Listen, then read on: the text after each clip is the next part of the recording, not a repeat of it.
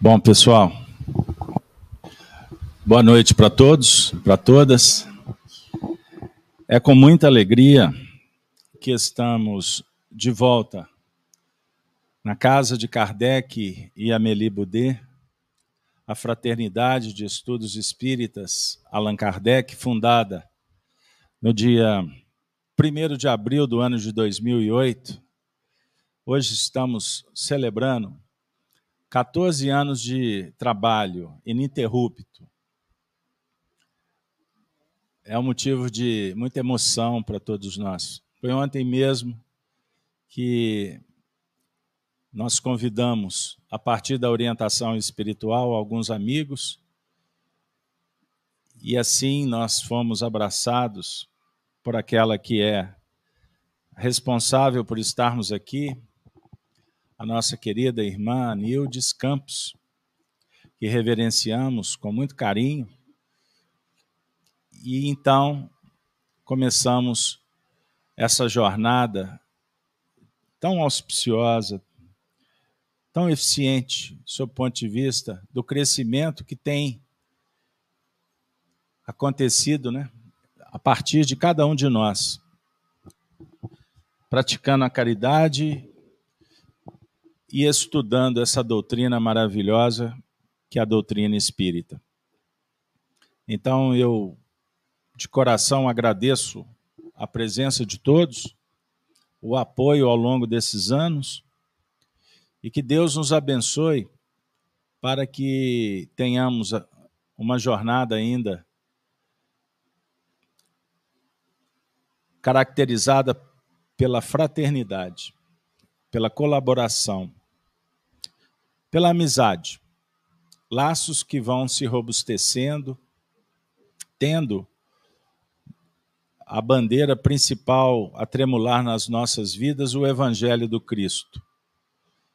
Então, os nossos amigos daqui da comunidade, do bairro São Gabriel, Belo Horizonte, como também os nossos irmãos que nos acompanham dos seus lares através da web, dessa rede mundial da internet, onde temos corações amigos que já se sentem membros do nosso corpo de trabalhadores, amigos que estão em vários lugares do mundo, né?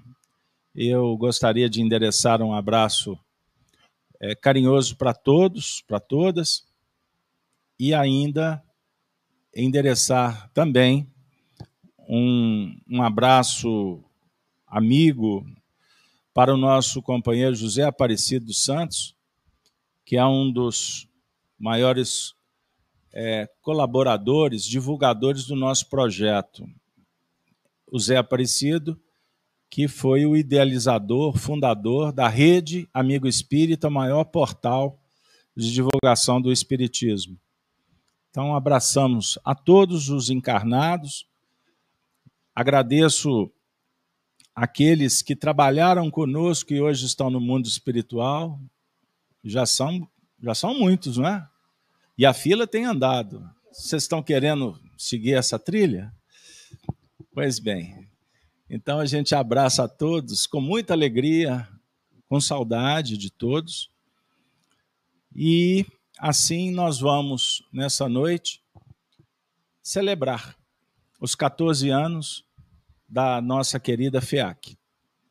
Então, nós vamos iniciar a reunião, abraçando, repito, a todos que nos acompanham na transmissão ao vivo pela internet. E para iniciar a nossa atividade, nós vamos convidar a Denise. Faça a prece por nós, por favor.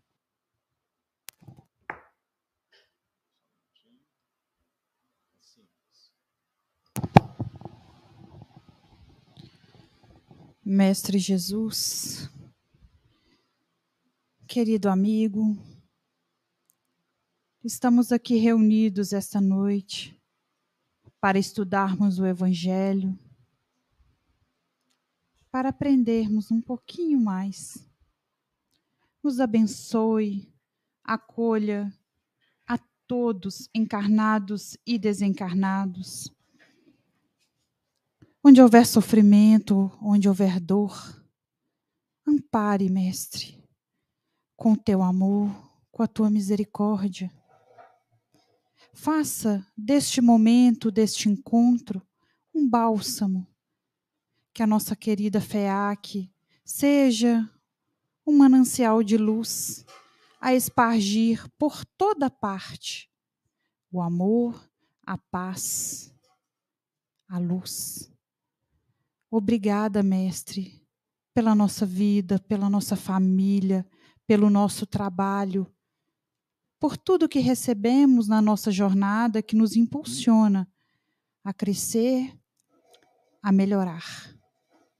Mesmo ainda vacilantes, esteja conosco hoje e sempre. Que assim seja. Que assim seja.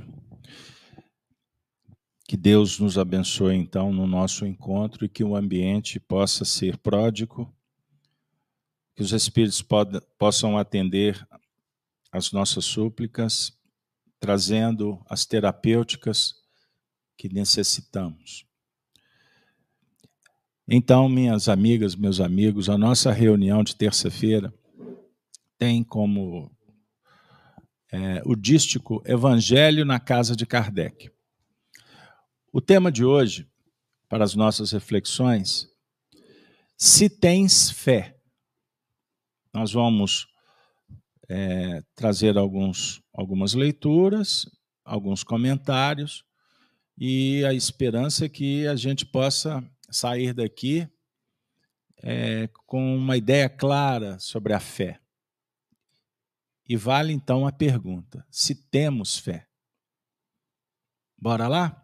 Vamos iniciar? Eu vou solicitar ao nosso amigo Júlio que faça a leitura do Evangelho segundo o Espiritismo, no capítulo 27, é, no item 11. O capítulo 27 tem qual título, Júlio?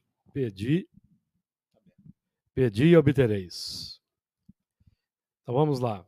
Item 11 do capítulo 27. Pedi e obtereis. Pela prece. Pela prece obtém o homem concurso dos bons espíritos, que acorrem a sustentá-lo em suas boas resoluções e a inspirar-lhe ideias sãs. Ele adquire, desse modo, a força moral necessária a vencer as dificuldades e a volver ao caminho reto, se deste se afastou. Por esse meio, pode também desviar de si os males que atrairia pelas suas próprias faltas. Um homem, por exemplo, vê arruinada sua saúde em consequência de excessos a que se entregou e arrasta até o termo de seus dias uma vida de sofrimento.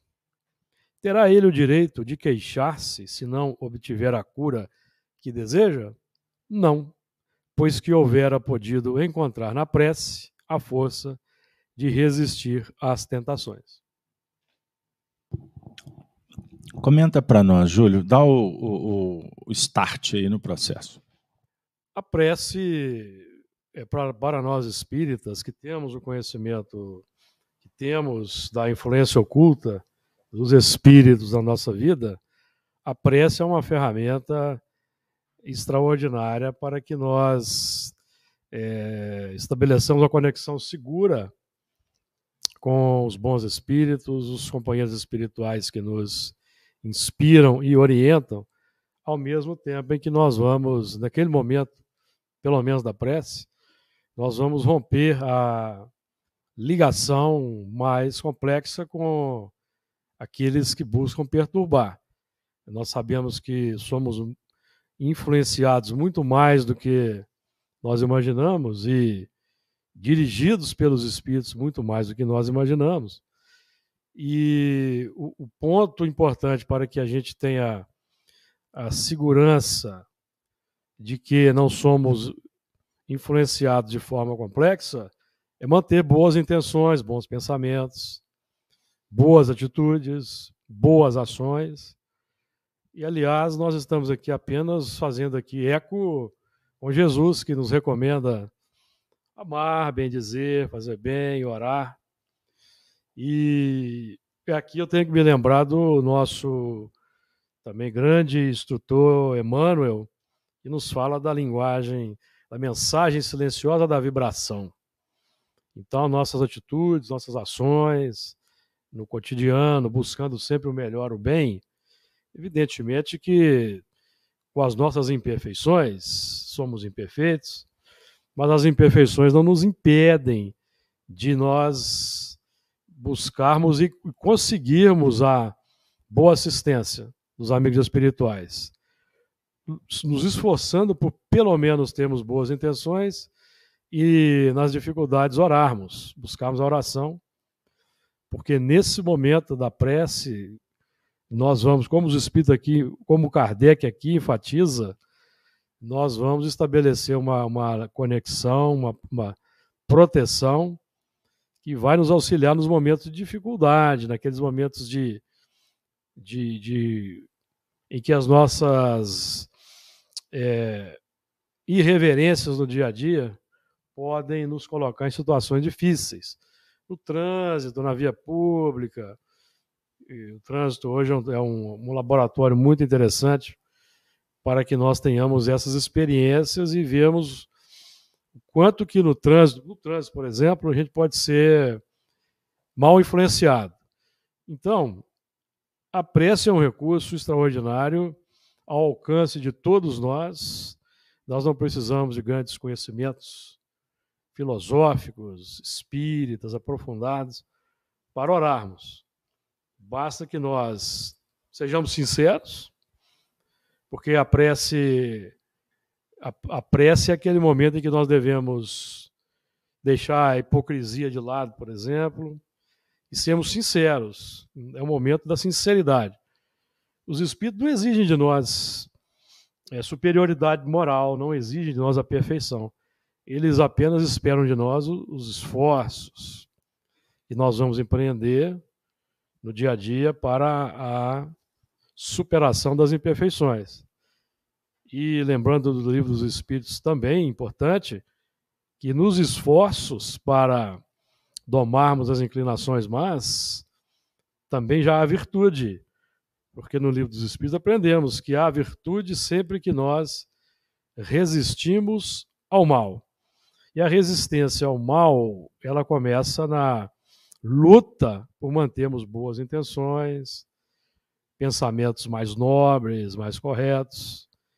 Enfim, a prece é aquele movimento que nós vamos estabelecer é, de vinculação com os bons espíritos, mas o movimento que vai consolidar essa vinculação com os bons espíritos, ou seja, vai trazer os bons espíritos para a nossa convivência, é a atitude, a ação, a vivência. Então é isso, meu amigo. Marcelo, é, eu queria que você trabalhasse para nós a reflexão em torno do poder da fé. Bem, esse, esse capítulo Pedir obtereis, ele é uma revelação da lei divina. Então a, a prece ela tem consequências tanto para quem faz a prece, como para quem não faz a prece. Né? Ela faz parte da justiça divina, num primeiro momento, e depois do amor. Então, quem faz a prece obtém determinadas consequências. Quem não faz a prece obtém outras consequências. Por exemplo, todos nós temos dificuldades a vencer. Quem faz a prece ganha força moral, porque se não tiver força moral, essa força que vem do raciocínio e do sentimento, né? Se não tiver força moral, não vence as dificuldades, porque as dificuldades são difíceis de ser vencidas mesmo. E a prece dá essa força moral. Então, quem faz a prece tem mais probabilidade de vencer as dificuldades. Quem não faz a prece encontra enormes dificuldades, não vai ter força moral, não vai ter ânimo, ainda vai ser um problema para os outros, né? Não tem gente assim que é um problema para todo mundo, desanimado, não luta, reclamando o dia inteiro.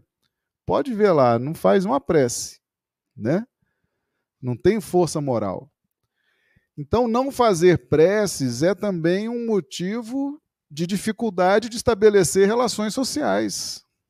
Porque você fica difícil de lidar com você, você não faz prece, você não tem força moral, você não tem ânimo, você não tem entusiasmo. Então tem consequências. A prece é uma questão de justiça divina também.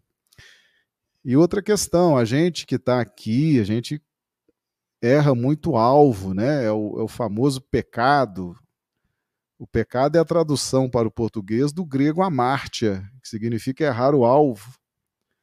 E a gente vive errando o alvo, vive pecando, vive escolhendo errado, vive tomando decisões equivocadas mas se a gente faz a prece, a gente vai ter força moral para retomar o bom caminho. Se a gente não faz a prece, além de escolher errado, além de caminhar errado, não vai ter força para voltar para o bom caminho. Né? Então, é uma questão, sim, de justiça divina. Né? E a justiça é lei, lei tem consequência. Né?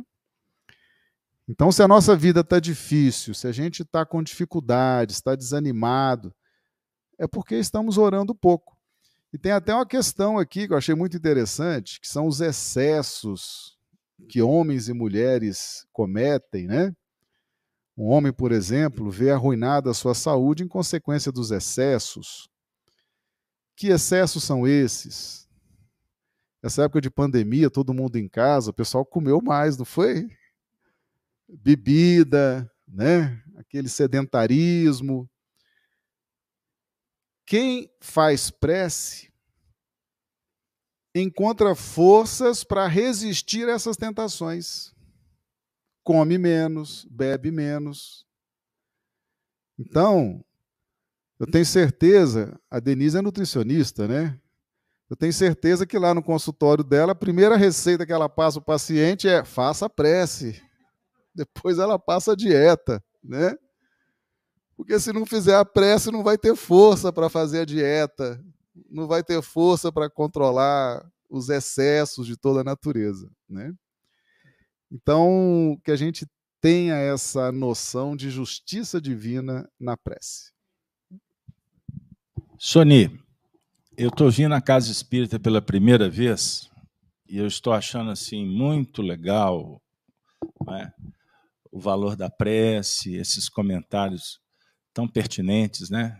A consequência de não fazer a prece ou de fazer a prece, né, a abordagem inicial também muito importante, mas eu não sei fazer prece.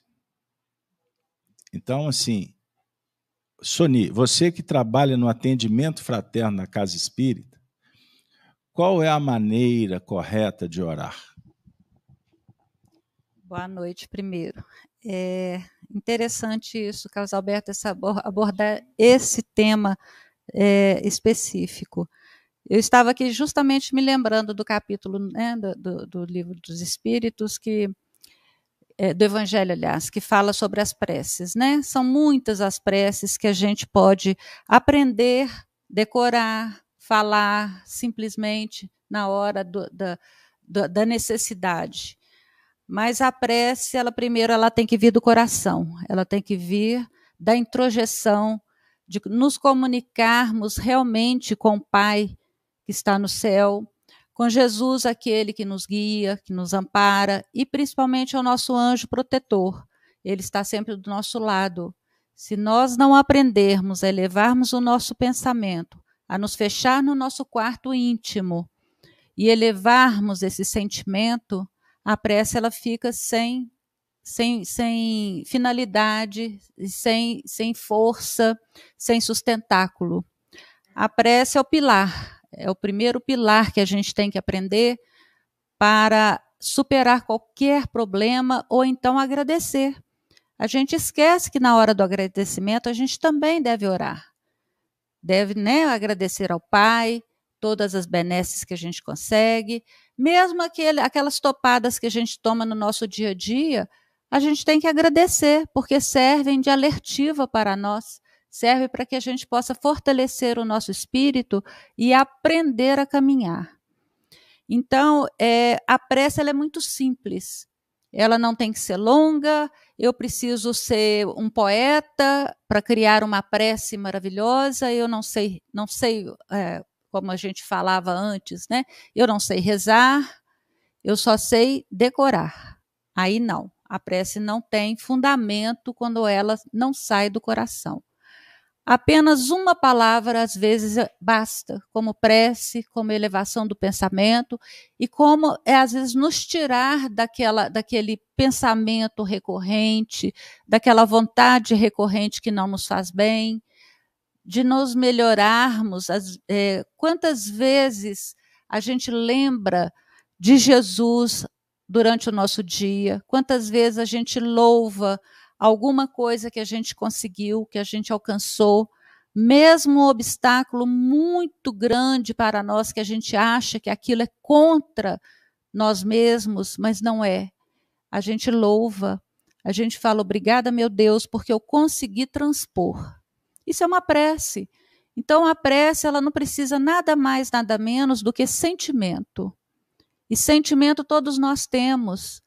Todos nós necessitamos de exercer essa, esse poder do sentimento, da vontade.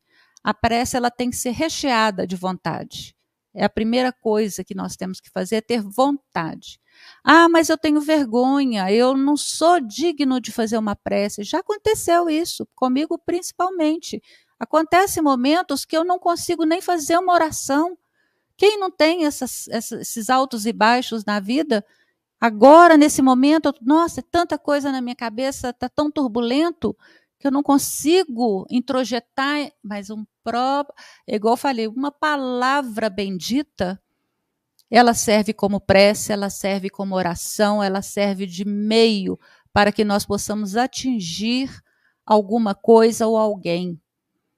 Sempre com sentimentos bons, a prece ela é sempre boa, ela é com amor, ela é com carinho e com dedicação. Então, nós precisamos alicerçar os nossos corações nesse pilar, que é a prece, que nos liga ao Pai, que nos liga ao ser maior, que nos liga principalmente àqueles que estão mais próximos de nós, que são os nossos guardiões, os nossos anjos protetores, os nossos anjos da guarda, seja que nome a gente queira dar ele vai estar sempre solícito quando os bons sentimentos se apresentarem do nosso coração. É isso. Quero convidar a Denise para falar agora de uma forma solta. O que está vindo ao seu coração? O que está brotando aí desse, dessa terra sagrada? Tenho refletido a respeito do que os nossos amigos disseram sobre a prece, que realmente o que vem do coração, da nossa essência, é que nos faz conectar com o divino. Porque é, repetições, falatórios, não nos conectam a nada. E a nossa vontade, o nosso querer, o nosso desejo, é ele que vai contar nesse momento. E quando nós tomamos, é, é, nesse momento da prece, em que entramos em nosso coração, nós conseguimos ver a real necessidade. Então, muitas vezes, a gente não tem que pedir, às vezes a gente só tem que agradecer. Né? Então, é, eu fiquei sentindo isso e pensando isso. Muitas vezes nós temos muito mais a agradecer do que ficar pedindo coisas, coisas, coisas e, e tentando é, buscar algo fora. Não, nós temos que olhar para dentro. O Cristo não está fora, está dentro. Então essa conexão, ela vem da pureza, vem da calma, vem da tranquilidade. Então no momento da gente realizar a nossa prece, a gente acalmar o pensamento, o sentimento e ter paz para a gente conseguir realmente refletir aquilo que a gente precisa. Né? Bom, o nosso tema é se tens fé. Se tens fé, ora. Se não tens fé, para que, que eu vou orar? Por quê? Então, na verdade, o assunto ele é ele abre muitos ângulos. A gente pode escolher aqui vários temas. Mas a partir do momento que nós estamos aqui numa celebração, há uma reunião espírita, é uma proposta extraordinária, porque ela tem como sustentação o pilar do consolo. Evangelho é boa nova, é consolo. Evangelho é esperança. Evangelho é boa vida, uma boa nova, uma nova era. Vejam bem, o Evangelho vai dialogar com conquistas, a partir de escolhas, de esforços, mérito, trabalho e etc. Então, durante muito tempo, a fé que a humanidade foi desenvolvendo, ela foi pautada nos princípios do medo. Com o passar do tempo, nós adotamos métodos para resolver as nossas questões mais voltadas para as questões do mundo. É? Então, nós passamos a nos relacionar com Deus, com aquele Deus que vai nos ajudar na guerra, com aquele Deus que vai nos dar alimento material, aquele Deus que vai resolver, aquele Deus que vai trazer milagres. Não é? E aí a gente pode listar N, N procedimentos que fizeram parte durante muito tempo da nossa história. E de bilhões de pessoas ainda. Esse é o ponto. Então, nós vivemos num país que tem como base a liberdade de crença. Então, todos temos as nossas crenças e alguns não têm crenças espirituais. Têm crenças no materialismo e etc, etc, etc. Então nós respeitamos e, e quando passamos os olhos pela história, a gente tenta entender por onde nós passamos. Que é muito fácil você identificar o que os outros fizeram. Inclusive Jesus. Até hoje nós queremos saber o que ele fez. Mas pouquíssimos têm o interesse em saber por que, que ele fez. Qual o objetivo dos seus feitos. Porque como fazer, você pode até aprender. Como se toca um violão, como se administra uma câmera, segura o microfone, tece um, faça um bordado, um alimento. Você pode aprender como que alguém fez. Mas o aprendizado só vai se tornar diferenciado quando você fizer. E você vai descobrir uma fórmula, uma maneira especial de fazer. Ninguém faz o que você faz. Olha o que eu vou dizer. Sob ponto de vista de um comportamento, nós podemos fazer igual. O Júlio fez uma leitura, o Marcelo fez um comentário. Estão fazendo igual? Teoricamente, sim, mas na essência, não. Porque o que movimenta o Júlio a fazer a leitura, o Marcelo o comentário, ninguém sabe. E olha o que eu vou dizer, nem eles. Por que, que eles estão fazendo? A gente tem uma noção. Eu vi um, um filósofo comentando, eu achei muito interessante, que a ciência, os homens da ciência tendem a, a buscar a, a presunção da virtude da sabedoria. Aí muitas vezes fazem afirmativas, como se fossem verdades definitivas. Então você pode mensurar, o Júlio gosta da ciência. Você pode falar como, qual que é a constituição do átomo, não pode? Formado, etc. Você pode mensurar, você pode trabalhar com a energia e etc. Então a ciência diz assim: nós sabemos o que é o átomo. átomo. mas não sabem o que está para trás do átomo. Qual que é a essência do átomo? Não sabem. É, por quê? É divino. É metafísico. Estamos muito longe de entender, por exemplo, como que o universo se sustenta. Então se discute gravidade, se discute várias leis aí, mas observem que o que sustenta o universo é o pensamento divino. Olha para vocês verem. Então, é um engano afirmar que nós nos conhecemos. E é arrogância, é presunção dizer que você sabe o que, que o outro está fazendo. Você pode estar constatando uma realidade, uma operação. Você está vendo que a laranjeira da laranja, mas o que, que está por trás disso aí a gente não sabe. Percebam bem. Então, quando a gente vem discutir, nós falamos no início que a gente não debate fé, é um diálogo que é pessoal. É, é de cada um. Então, como um indivíduo vai orar, isso é dele. A Sony colheu os elementos que o Marcelo e o Júlio ofereceram e deu uma poetizada maternal. Vocês prestaram atenção? Não foi nada combinado, mas na hora que chegou nela, falou assim: agora vai colocar açúcar, mel.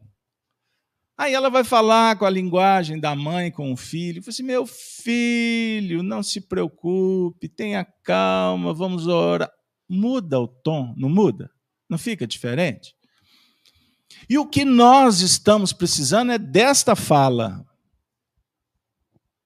A gente passa pela razão, mas o que o espírito precisa, ela usou a palavra especial, sentimento.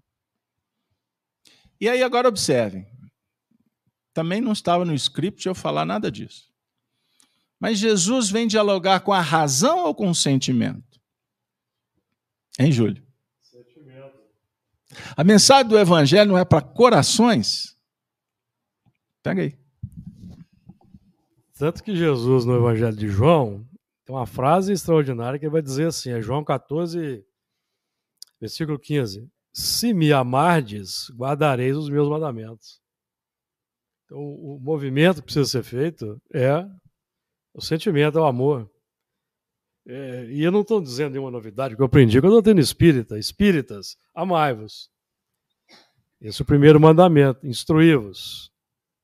Esse é o segundo. E quando a gente ama, na verdade, o amor como é, o sentimento primordial, é a base de todas as virtudes é o amor.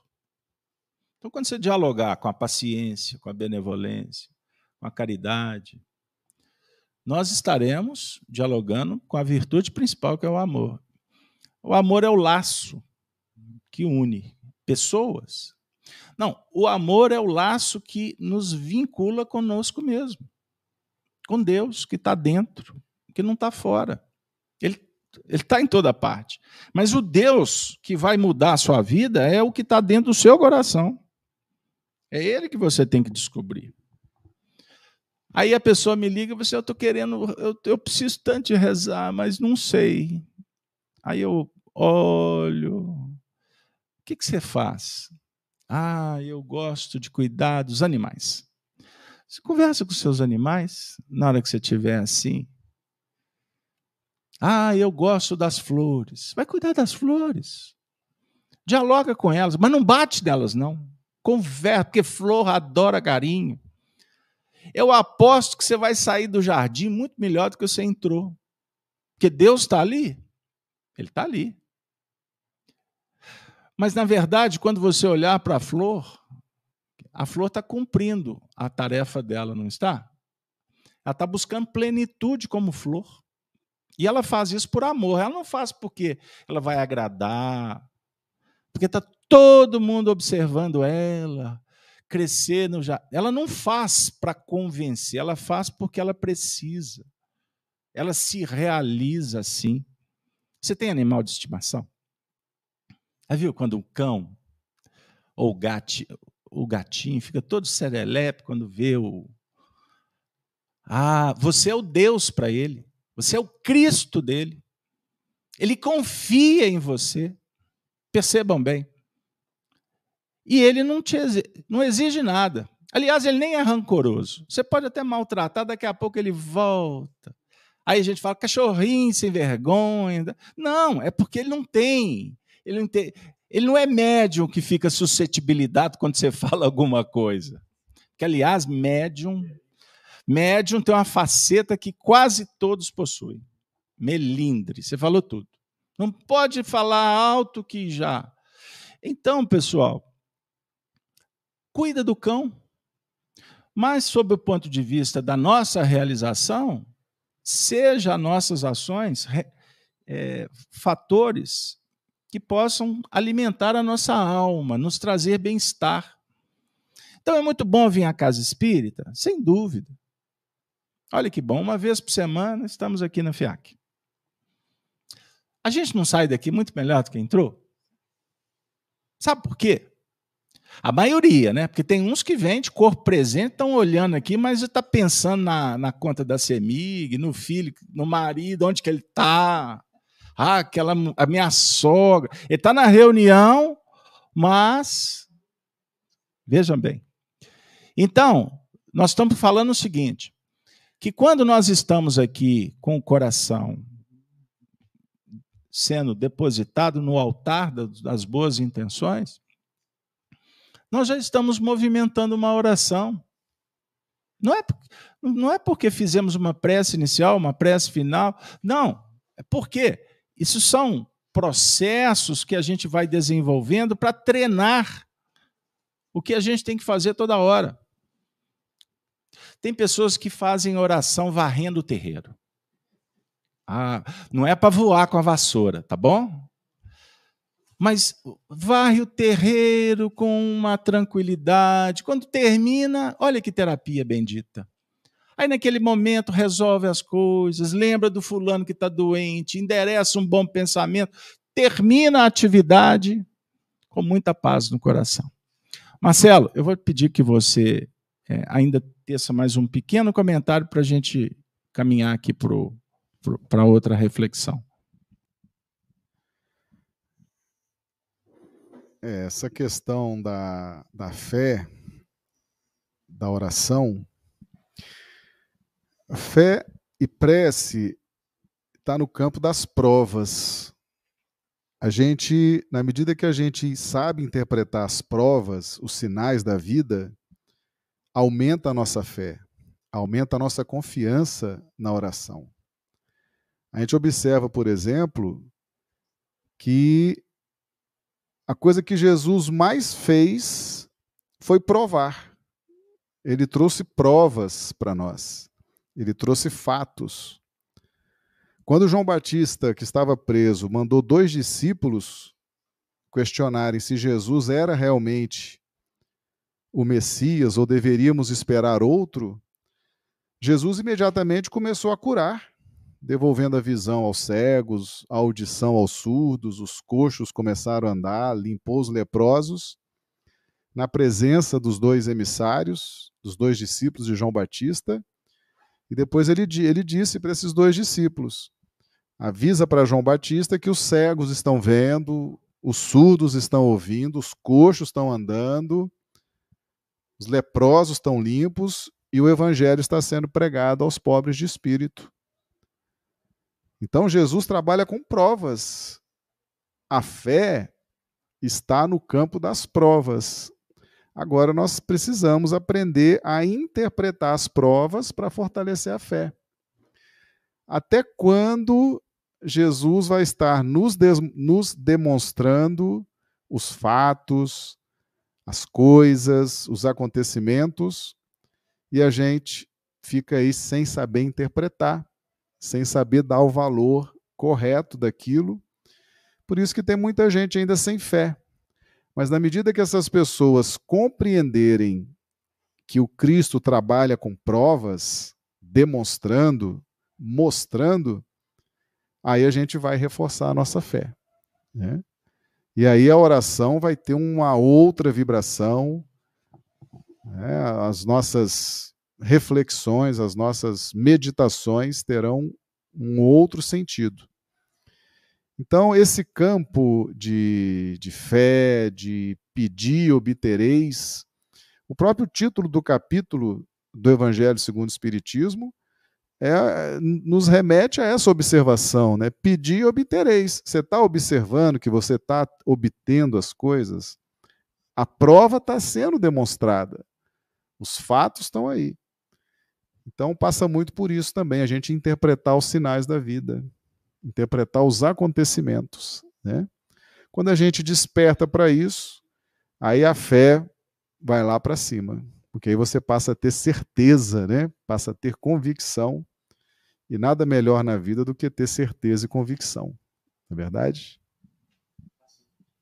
Sonita querendo trazer mais uma dose de mel. é, o Marcelo estava falando e eu estava lembrando que já foi provado isso aí, todo mundo já deve ter visto, já deve ter lido, que nos tratamentos de saúde já fizeram experiências com os hospitalizados, com as pessoas que têm fé, com as pessoas que sabem fazer uma oração, já né, separaram em dois grupos: aqueles que tinham fé e oravam, e aqueles que não faziam nada, não acreditavam, não tinham fé. O, o efeito é, da medicação, do tratamento naqueles que têm fé e que oram, ele fica muito mais acentuado para melhora, para preparação, até quando não existe uma melhora, existe uma força interior que é acionada para que a gente enfrente todos os desafios da doença com maior é, é, simplicidade, com aceitação, com, com, humildade, principalmente. Então, eu me lembrei desse, desse, dessa pesquisa que já tem sido feita já há alguns anos, né, sobre a fé, sobre a oração, e nos tratamentos físicos da nossa saúde mesmo, tanto mental quanto física. É, a sustentação, igual eu falei, a, a fé é um pilar.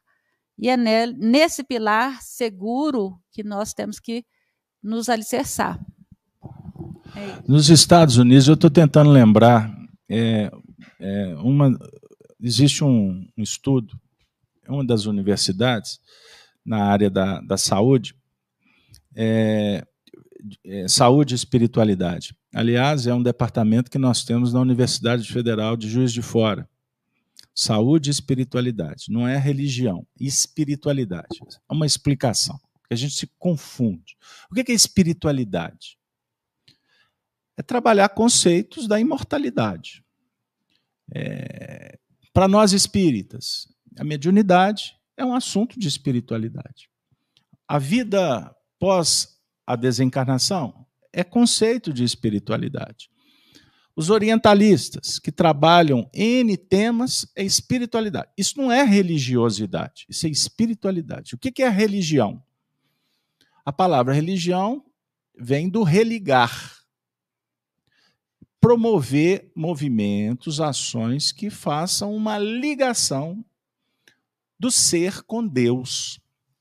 Então, o Espiritismo é, é, é uma, e nós encontramos uma de, definição das mais extraordinárias. Ótimo. A, a, a, a equipe aqui da produção está fantástica. É, então, no, Kardec fala que a religião, na essência, é um movimento que parte do coração. As práticas, a maneira, tem, os ritos têm a ver com as crenças, com as doutrinas. Importante para muita gente mas o espírita já está se conscientizando que é um movimento que tem a ver com a essência espiritual e que nós temos um impedimento, que é o nosso ego, o egoísmo, a vaidade, que é um mecanismo da nossa intimidade que fica rebelde, que tenta impedir a manifestação da própria alma. Isso tudo acontece dentro de você. Então, nós precisamos de espiritualidade? Precisamos, nós precisamos de estudar isso. Precisamos de conhecer esse mecanismo para vencer essas barreiras. E é com calma. E não tem sofisticação, basta ter uma vida simples. Então, só para concluir, já que veio à memória a questão da pesquisa, a Denise vai trazer para nós. Olha só, pessoal, que interessante. É, várias universidades é, dos Estados Unidos, é, na Flórida, Texas, é, na Alemanha, no Canadá, entre outros, Reino Unido. É, o texto traz o que o Beto acabou de falar, que a espiritualidade é diferente de religião, né? Que a espiritualidade estaria ligada à busca pessoal de um propósito de vida, de uma transcendência, né, envolvendo família, sociedade e o ambiente. E esse aspecto ele está associado na saúde, no melhora da saúde, no bem-estar, é, impactando né, no menor nível de mortalidade, de depressão, de suicídio, é, uso de medicamentos ou até mesmo de internação. Então, são, inclusive aqui no Brasil, na USP, é, na Sociedade Brasileira de Cardiologia, é, tem um estudo parecido também. Como que vivenciar essa espiritualidade, ela impacta diretamente na nossa saúde, no nosso bem-estar. Muito bem. E apenas para dar uma dica, experiências feitas é, nesse circuito aí de, da, da ciência, de grupos de oração, experiências feitas é, determinado grupo orando para pacientes, em determinada ala de um hospital, não é? com direcionamento, com irradiação, é, fazendo tratamento da mes, dos mesmos, das mesmas doenças, com outros grupos que não recebiam as orações. Qual foi o resultado? aquele grupo que estava sendo endereçado orações, os resultados das terapêuticas eram mais eficientes. Porque a oração toca o coração, os indivíduos, mesmo sem saber, porque eles não sabiam o que estava acontecendo, acabavam sendo envolvidos de uma forma muito especial. Pessoal, agora chegou o momento final do nosso, na nossa reflexão, e o tema Se Tens Fé nós vamos trazer uma mensagem do Espírito Emmanuel, que está inserida no livro Espírito da Verdade, a lição 29. E que eu espero que essa mensagem possa fazer um, um fechamento das nossas reflexões, trazendo um conselho, uma dica para todos nós que precisamos, nesse momento, de nos despertar. Somos todos necessitados, não se esqueçam. Ninguém é melhor ou pior do que ninguém. Nós estamos todos na mesma direção. E, no caso, cristãos com Jesus. Jesus é o modelo. Jesus é aquele que tem a tarefa de nos auxiliar a modelar a nossa própria intimidade. O Emmanuel diz assim através de Francisco Cândido Xavier: Se tens fé, em doutrina espírita, fé representa dever de raciocinar com responsabilidade de viver. Sensacional. Dever de raciocinar com responsabilidade de viver. Desse modo, não te restrinjas à confiança inerte, porque a existência em toda parte nos honra a cada um com a obrigação de servir. Se tens fé, não permitirás que os eventos humanos te desmantelem a fortaleza do coração.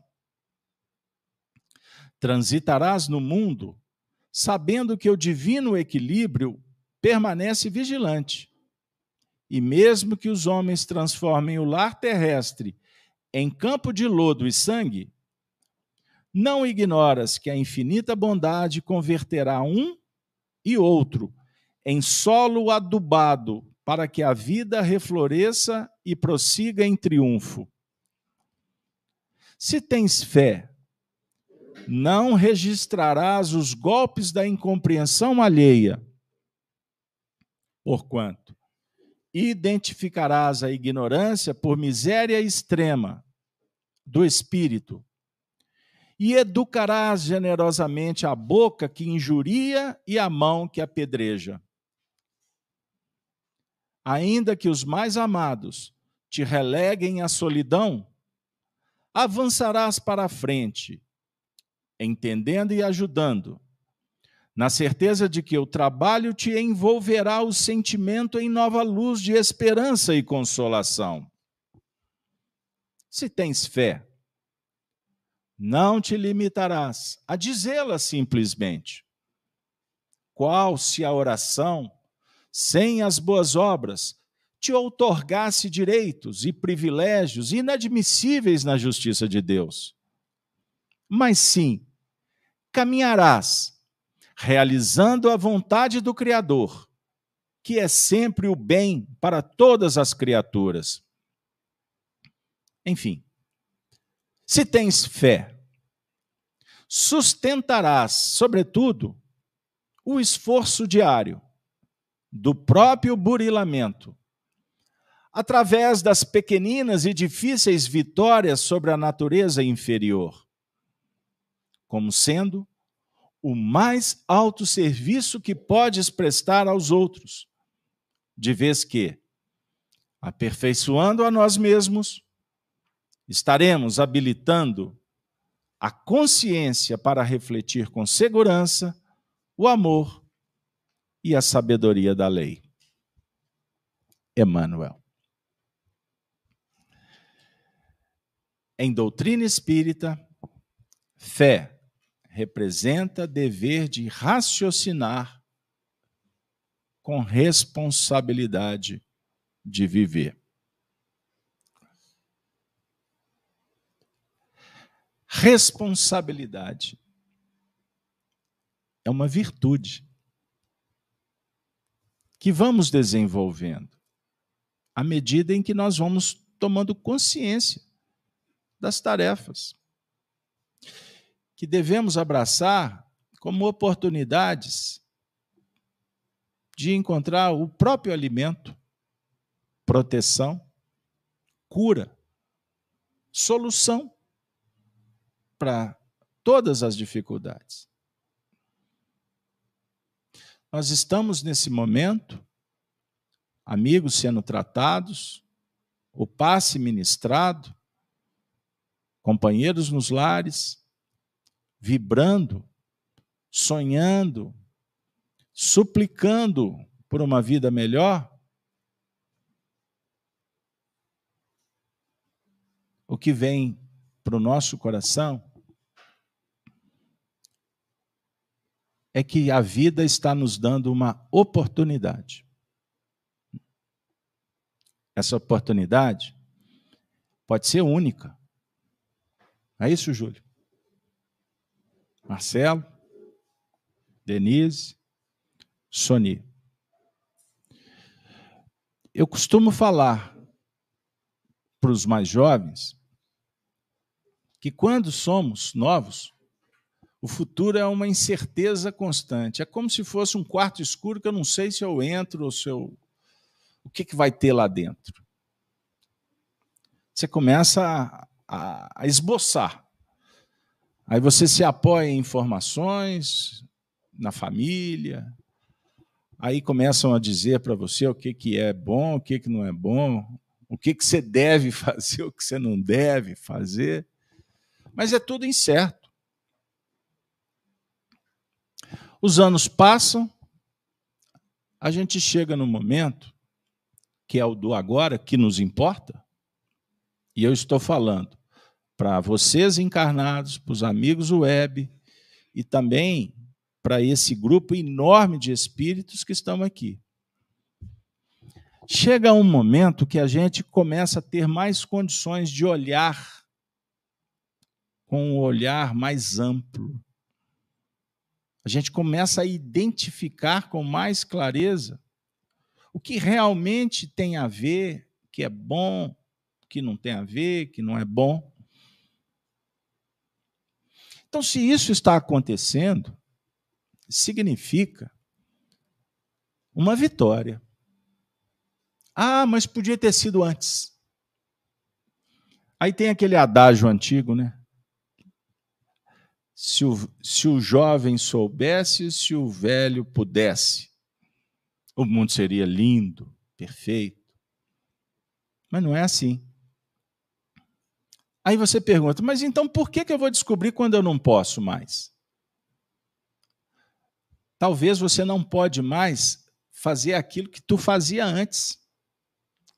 Mas você pode fazer outras coisas que antes você não podia fazer. Porque agora você está se tornando uma pessoa sábia. Então, brigar com o passado, reclamar, se rebelar, com todo respeito, é tolice, é infantilidade. E sem que a gente perceba, a gente alimenta isso. E tem muita gente ficando doente. Depressão, angústias. Não sabe por quê.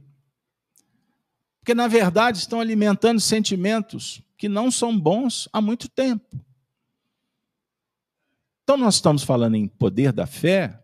Emmanuel está falando sobre o dever de raciocinar e a responsabilidade de viver. Esse despertamento da fé pode ser um momento singular se você valorizar. Foi assim com Paulo de Tarso, não foi? Perseguindo os cristãos, Jesus apareceu para ele. Ele podia ter virado as costas, não podia, Júlio?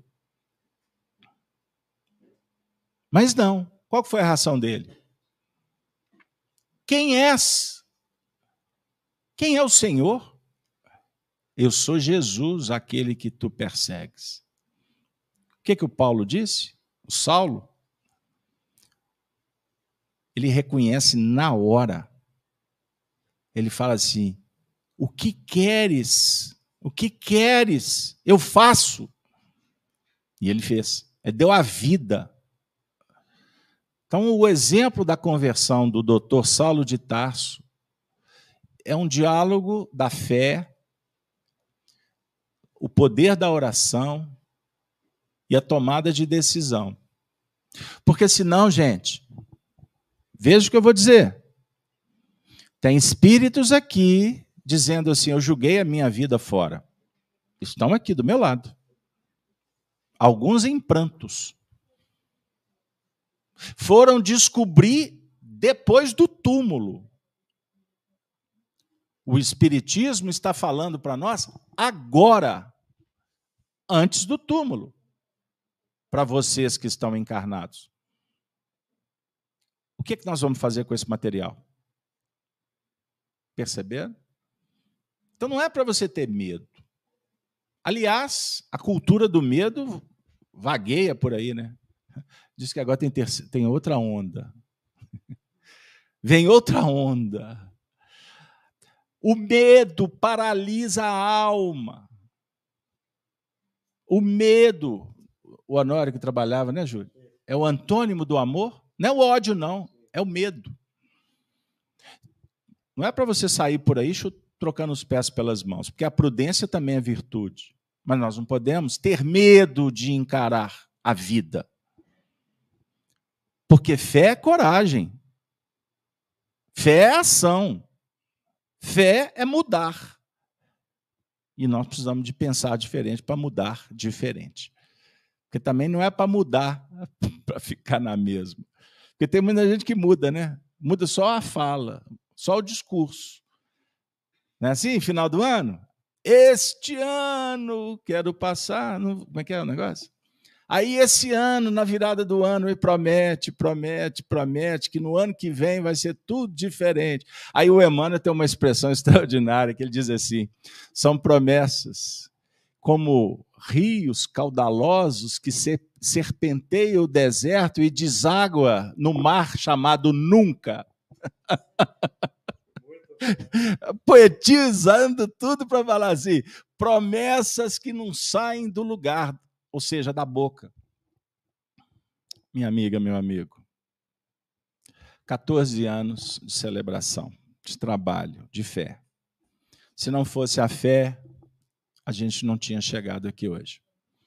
Eu agradeço de coração a todos que vieram, que se esforçaram, que apoiam o nosso projeto, que abraçam essa causa.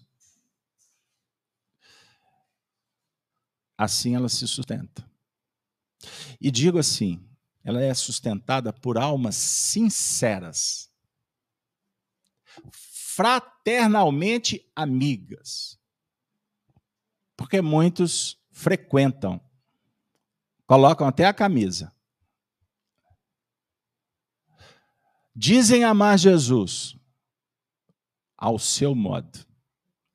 Falam do Espiritismo do jeito que lhe atende. Pouquíssimos vão até o fim como fiéis servidores. Eu agradeço a todos os mentores espirituais que contribuíram para a fundação dessa casa. Poderíamos aqui ficar um tempo enorme citando-os. Mas eu vou me deter em reverenciar Allan Kardec, Amélie Boudet, aos membros da Sociedade Espírita de Paris. Todos eles nos aproximam de Jesus. Mas nessa noite, em especial, eu agradeço a presença de Francisco Cândido Xavier, pelo seu carinho, pelo seu apoio maternal para com toda essa família. Que o Chico receba o nosso abraço respeitoso e que ele possa continuar representando como um fiel servidor do Cristo com simplicidade, tocando as nossas almas para o que nós precisamos realizar. Que tenhamos momentos de alegria e quando voltarmos para os nossos lares, possamos levar essas flores aqui oferecidas pela equipe, que eu agradeço de coração a contribuição, que estas flores representem um pouquinho, só um pouquinho, tá, gente? Do nosso desejo que vocês sejam felizes. Por isso nós estamos aqui. Vocês são, vocês representam a causa do Evangelho. E por ela nós damos a vida, se for necessário. É o que nos motiva. Esta é a bandeira que vamos levar até depois do túmulo, porque eu não paro no túmulo. O túmulo é apenas uma portinha para reencontrar com as almas que tanto amamos.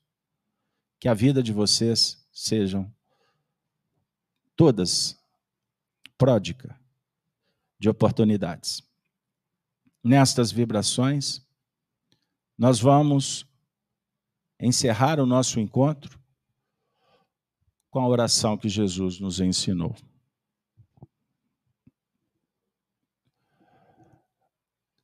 Acompanhem-me com o coração.